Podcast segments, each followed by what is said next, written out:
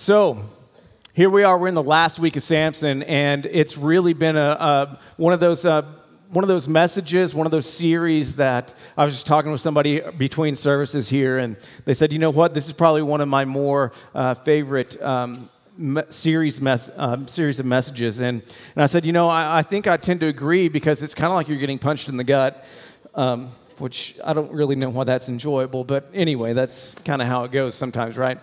But to give you a little bit of an overview of Samson, because here's we are. This is week four. We've gone through, we've looked at starting in Judges 14. Now we're ending up in 16. And Samson is an interesting character because Samson is one of those that didn't necessarily choose to follow God. It was that God chose him. And an angel announced his birth to his parents. And his, he also, the angel also told his parents that Samson was going to be set apart from birth that he was going to be a Nazarite, which meant that he would not eat anything that had to do with grapes. That meant eating or drinking or anything of that nature, but also that he would never cut his hair. And that's the interesting part about that is you can read about it in Numbers chapter 6 if you want to learn more about the Nazarite vow. But here for for Samson, this is one of those things that he grew up just knowing this was part of his life, that he was going to be set apart. And as a result, he ended up having this amazing superhuman strength. And the interesting thing that we find about Samson, though, is that even though he had amazing strength, he had an incredibly weak will. Samson continued to just mess up and find himself in situations where he wasn't truly honoring God with his life, but here he was still using the strength of God in all of these areas. He ends up at the end of his life with his eyes gouged out in chains, grinding grain in prison, and providing entertainment for the Philistine leaders. Like so many, Samson was emotion driven not spirit led. And we looked at emotions and we, we looked at these attitudes that kind of take us away from the things that God has for us. And, and we looked at this, this ever growing thought in our minds of I want, and those things that we pursue, that kind of lust of life that we are running after, those things that, that we are going uh, straight for because I want them. I want that car. I want that home. I want that job. I want that person.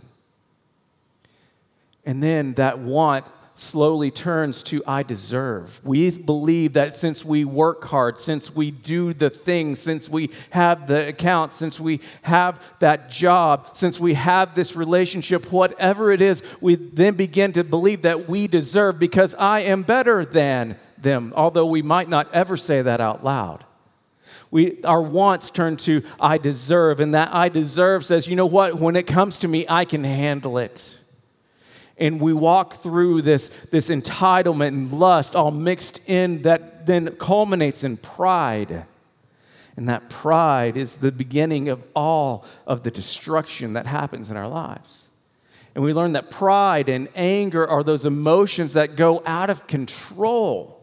They just wreak destruction all over the place. And it's not that we're doing those things intentionally every single step of the way. It's because Samson didn't find himself in this place of humiliation all at once. It wasn't just one fell swoop, it was one step at a time, one bad decision after another. He was going the wrong direction for far too long. He was chasing the wrong things.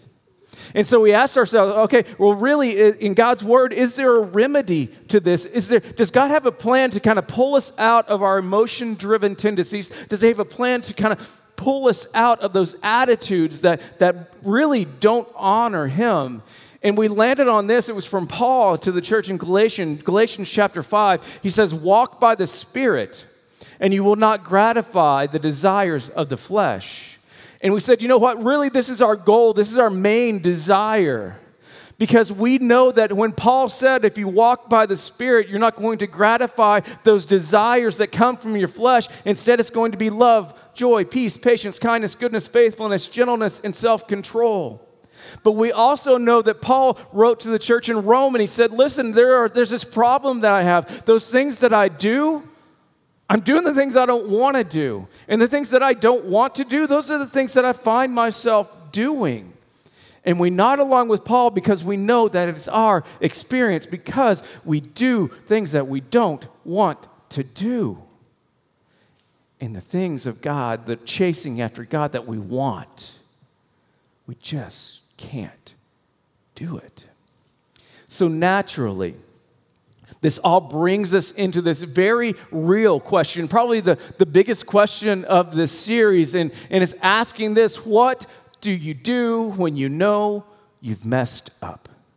What, what do you do when you know that that opportunity that you messed up because of your pride what do you do when, when you destroy that part? What, what do you do when the consequences of your actions make it so you're no longer able to move forward in your job? Make it so you're no, no longer able to move forward in that relationship?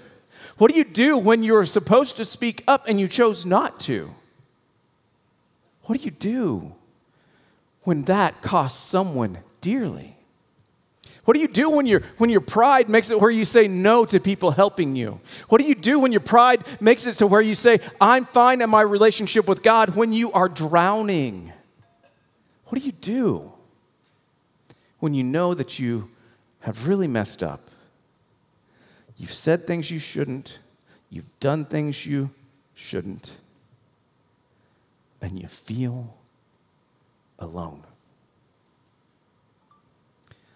I'll tell you what most people do they let their anger control them. They let that become an, an explosion of anger. And that anger, that pride, that arrogance, it all begins to cloud our thinking. What do you do when you hit that difficult spot?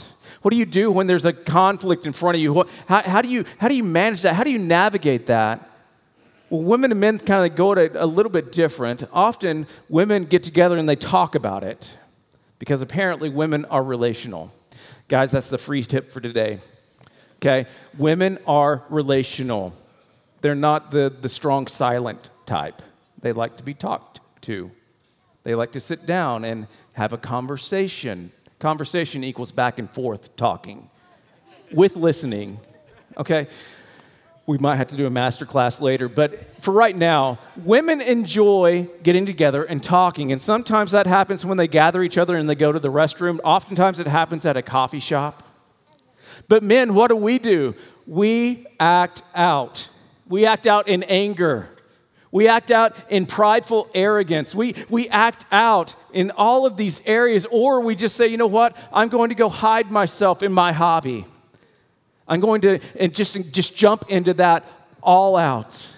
I'm going to draw into my work. And I'm just going to make it where that's my life and all these other conflicts. Well, surely they'll work out because, besides, my, my wife's on it. And we look at our life and we think life is just about winning, and life is just about the accomplishments that I have. Because at the bottom of, of every, every, every man's brain, every man's fear is this our, our greatest fear is failure. And our greatest pain is regret. Our, our greatest fear is, is that we're going to fail at this, that we're going to fail our family, that we're going to fail in our job, that we're going to fail to secure a future. And our greatest pain are those choices that we didn't take, those options that we didn't press forward in, those times that we didn't say, I'm sorry. Because we made those choices with our finances. We, we decided to get in that payment plan, get locked in for eight years. Very low interest rate, though, eight years. And we got locked in and we find ourselves never getting ahead. And we've been working for 30 or 35 years and we're still living paycheck to paycheck. Or we start beginning thinking that maybe things are a little bit stagnant, and so we begin to pursue a relationship outside of marriage. Or to kind of help ourselves manage and cope with what's going on around us, we, we get entangled up in an addiction. To kind of fix our money issue, we decide that gambling's probably a good idea. We decide, you know what, uh, I, am not really good at this whole relationship thing, so I'm just going to find it online. I'm going to pursue my desires online. Or, you know what, I'm just going to drown it out with alcohol and drugs, and I'm just going to kind of dull the pain. And as a result, we break our promises to others, we break our promises to God, and we find out that we really don't know even the first thing about following after Jesus. But what I want to show you this morning is that Samson's story shows us that just because we failed at something or we failed at several somethings, it doesn't mean that you are a failure. Because failure is an event, never a person. We saw Samson, this man, this strong man who failed time after time after time. He repeatedly did not get it right. He continued to do the things that left others going, Will this guy ever learn? But God still accomplished his purpose through a man who just couldn't get it right. Samson stood as the intermediary, the one, the, the boundary between the Philistines and Israel, the one that would keep the Philistines at bay so the Israelites would know that they had the freedom to worship God, the freedom to not bow their knee to the Philistines.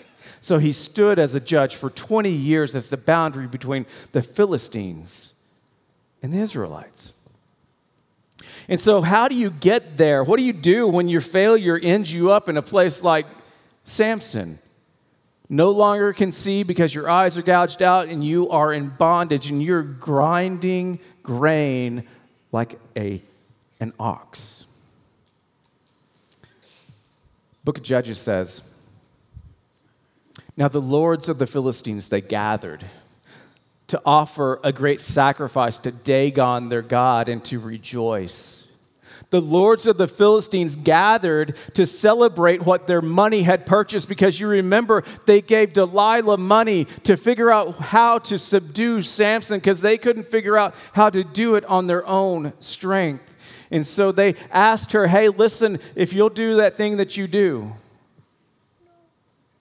and tell him that he doesn't love you unless he gives you everything. So they gathered their money and they gave their money to Delilah and they purchased the capture of Samson. And so naturally, they gathered to offer sacrifices to their god, Dagon. And Dagon, if you look it up on Google, Dagon is this. Um, is this god of the Philistines that, that was half fish, half man. Some make him look like a merman, and others make him look like a fish man. It just depends on whoever uh, drew the drawing at the moment. But here's the thing they offered sacrifices to this god, this fish man, in a temple. The temple to Dagon uh, was more like a coliseum. It's not like this, this domed kind of solemn place. Instead, it was one with multiple layers. Think terraces and mezzanines and rooftop viewing areas. And many people came to this temple to offer worship to this fish god Dagon and celebrate the victory over Samson. So here's what they said Our God has given Samson, our enemy, into our hand. And when the people saw him, they praised their God. Because Samson now had turned from this strong man that was the barrier between two countries, and he became a sideshow spectacle for the Philistine people. And they said, they said, Our God has given our enemy into our hand the ravager of our country. Remember when Samson got a little upset about this whole debacle at the altar, right? He went and he found some fox, about, you know, a small amount, about 300, and he tied them together in pairs, and he put a torch on their tails, and they sent them out into the field to destroy the harvest of the Philistines and destroy everything that they had gathered eh, for their uh, future needs. He ravaged their country, took away their support, and then he killed many of us. Remember that whole incident with the, the jawbone of a donkey?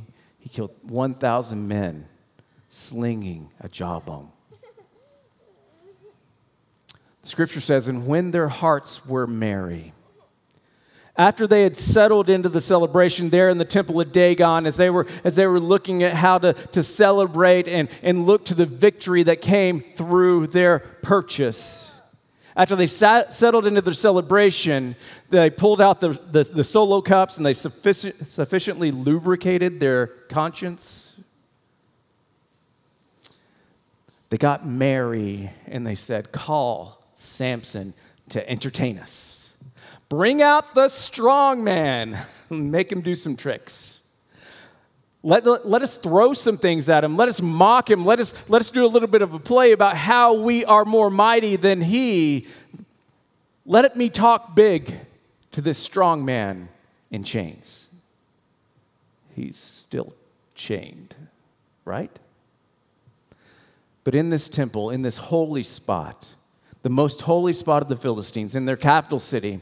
This is where they made their sacrifices for the harvest and to Dagon. And it's in this place, in this moment, as Samson is there being called out to entertain, that he realizes one thing is absolutely for certain he has failed. And I think there are two responses that we can have to failure. The natural response is remorse. Remorse is saying things like, you know, I, I just feel so bad, and I, I just feel like I'm a horrible person. I, I, feel so bad that I got caught. I, I feel so horrible that, that you saw me do that. I, I, I feel shame because, well, I got caught. But, but to be honest, it, really, uh, it's not my fault. It's not my fault. Uh, it's Delilah's fault. You saw her. She seduced me. She tricked me into telling her all of these things after she asked me several times. Listen, she just nagged me. She just continued to go on and on and on and on, and I thought I was going to die. She just kept on asking. So it's not, as you can see, it's not really my fault. Besides, I didn't even choose this life. I didn't choose this. I didn't ask for this strength. It was something that God did. God did it. So, God, really, this is your fault. The natural response when we fail is remorse. But the better response is repentance. Repentance says, I'm, I'm sorry. I am genuinely, deeply sorry. And I take responsibility for my actions. I take responsibility for the consequences of my actions. For Samson, he realizes that God had entrusted him to be that barrier between the Philistines and Israel, to be serve as a judge, to give them this place where they knew that they would be free to worship God. But often, so many times, Samson did not follow he used the gifts that God had given him with strength and he used them for himself because he cho- chose to go after the things that he wanted. He wanted to marry that woman. He wanted to engage in those relationships. He wanted to make that bet. He wanted to do so many things. He chased after his wants. And he tricked himself into believing that he deserved those things. I deserve the spoils from my strength. I deserve to, to kind of just engage in my biggest desires. Besides, I can handle it. And in fact, that was the beginning of the end for him in that moment where his head was shaven. He thought, I'm going to get out of this because I've always gotten out of it before I can handle it. His pride and his arrogance directed him and moved him to this very step. But what he found out is what we know is that you cannot unsin. You can't unsin. You can only repent. You can't unsleep with the person that you've slept with. You can't undo something that you've already done. You can't undo a bad business decision. You can't unlook at something that you've already seen, and you can't unsay something that you've already said. You can't undo sin. You can only repent. Remorse Remorse is always looking backwards. It's always going back and, and kind of shadowing it with, with guilt and with, with, well, it's someone else's fault. Remorse always looks backwards and pulls you back to that place that you don't want to be. Remorse is looking to the past, but repentance, it moves us forward. Repentance allows us to step into the what's next. So don't let your failures limit your future. Don't let those things that have you struggled in continue to define you. Don't decide that for whatever reason you are somehow beyond the power of God. Don't believe that, that you're beyond the power of God to use you for His plan and His purpose. And so, as we look at the life of Samson, we find him in the spot and he finally remembers. He remembers his purpose is to provide a safety and a barrier for the freedom of worship to his heavenly Father for his people. And he finally gets it through his thick skull that he was never the hero, that God, God is the hero. And God had set him apart from his birth to deliver his people. And so the Spirit stirred in him. And I think maybe for the very first time, Samson realized this. He realized that this is not about me. He stopped thinking about himself and he chose to change his future, and Samson goes all in. So they called Samson out of the prison and he entertained them. They took joy in his bondage, and they humiliated him with a show.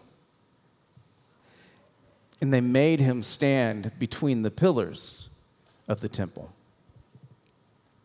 And Samson said to the young man who held him by the hand, he said, Hey, um, let me feel the pillars on which this whole house rests that I may lean myself against them because I am so tired. Scripture says that the house was full of men and women, and the lords of the Philistines were there as well. And on the rooftop alone, there were 3,000 men and women, and they all looked on and cheered as Samson entertained. They looked on while Samson entertained. And then Samson finally, in this moment of clarity, calls out to God and says, Oh Lord God, please remember me. God, if, if you would just give me one more chance. God, this is it. I'm not going to need a second chance. God, would you just give me one more chance? Because I'm not going to need two. Please strengthen me, Samson says, only this once, oh God. And what happens next helps us understand that even in our failures, God can still accomplish his purpose. Even after we've made a wreck of our lives, even after those choices that we made have impacted generations in our family, God can still greatly use us, but it hinges on not remorse or regret that we made those choices. It hinges on repentance. In repentance, God can use us. In repentance, God moves us forward. Repentance is life changing. It's turning completely around, stopping, full stop, turn around, about face, and stepping back towards the things that God has been telling you, going forward, failing forward, your future forward, saying, God, I trust you with my action. Repentance is not passive, repentance is active. And so, Samson, he grasps the two middle pillars which, on which the house rested. And he leaned his weight against them, his right hand on one and his left hand on the other. And Samson said, Let me die with the Philistines. Then he bowed with all his strength. And as a result, he made the cover of Sunday School Weekly. But he gave all that he had, looking to honor God for his first and would be last. And so the house fell upon the Lord's and all the people that were in it. The scripture said that the dead that were killed at his death were more than the ones that he had killed during his life. And while we look at it and we go, well, that sounds absolutely horrible, remember, this was the way that judgment was meted. God creating a difference between his people and the others. It's never too late, though, for us to do what God wants us to do. And I want you to hear that, that it's never too late. You're never too old. You're never too far gone for you to do what God wants you to do because you may be down, but you're not out. And it's never, ever, ever too late. Because every single day is an opportunity for giving real repentance. Writer of Proverbs says, For the righteous falls seven times and rises again. It doesn't matter how many times you fall, it only matters that you get back up, failing forward. For some of us, though, for us to be able to fail forward, that means that we need to offer true repentance to our Heavenly Father. Today, we need to probably push down some pillars in our own lives. How many of us are in here struggling with pride, thinking that we've got this, that no matter how hard it gets, we have the ability to make it through because, well, have you seen how impressive I am? Or we feel like our anger is justified. If you had seen, if you had heard. How dare they? Oh, wait, that's my pride. Some of us have lust that we need to knock out of our lives. I'm not just talking about that online issue that you're dealing with. I'm also talking about your pursuit for things that don't belong to you. It belongs to you when you've earned it. Simple, right? But we get greedy. We take more than we should. We keep stuff that we should give. And all the while, we use this idea that we are somehow entitled to it. And we compare ourselves to others. We say, you know what, I'm better than them, so obviously I deserve this. Of course, we'd never say that out loud. But some of us have these pillars that have been making us be people in bondage for all of our life. And we walk through life looking back at all of our regrets, and we've never walked in freedom. And all the while we say, I'm just afraid I'm going to fail. I'm going to fail my relationship with my spouse. I'm going to fail in my relationship with my kids. I'm never going to have enough. I'm never going to be enough. And we find ourselves in this spiral of failure that keeps us from being the people that God wants us to be. So the question is how are we going to fail forward? We ask these questions. We ask this question What pillar are you going to push down? What pillar through the strength of Christ at work in you are you going to push down? Because your failure does not define you. Your sin cannot hold you because of what Jesus came to destroy. He destroyed the bondage of sin in our lives. He defeated it all on the cross. So, what pillars are you going to push down? And how are you going to do it? I, I've been doing this a long time, and there's only one way I know faith in Jesus. true repentance. Not walking in remorse or guilt or shame or any other emotion that we can conjure up when it comes to church. I'm talking about repentance open heart to God, saying, God, I have sinned and I am responsible for my sin, and I give it to you, claiming the sacrifice of Jesus. God, help me to get up, to turn around, and walk away and go straight to your plan, your purpose. Stop taking steps away, turn around. Look up, see the grace, the hope, the mercy that comes from Jesus. The Apostle Paul said that there's an element of grace and an element of following Jesus that, that we die daily. It's a daily act. And I'm curious. I'm curious if, if we could truly get this right, this whole repentance and following Jesus thing, we'd be spurred on by what had spurred D.L. Moody on when he heard the world has yet to see what God can do through a man who is totally yielded to him. So today may be that day for you where you finally yield fully to God. Because, truth be told, you've been doing this church thing a whole long time. You've been in this church face, this church game. You've had one foot in and one foot out. You have one foot following Jesus, the other one doing the hokey pokey. I don't know what it's doing, but it's out there and it's causing division and tension in you because you are resisting the work of God inside. You've been resisting because you've been chasing the things that you think you deserve. You've been resisting because you've got this. It's just a little sin. I can handle it.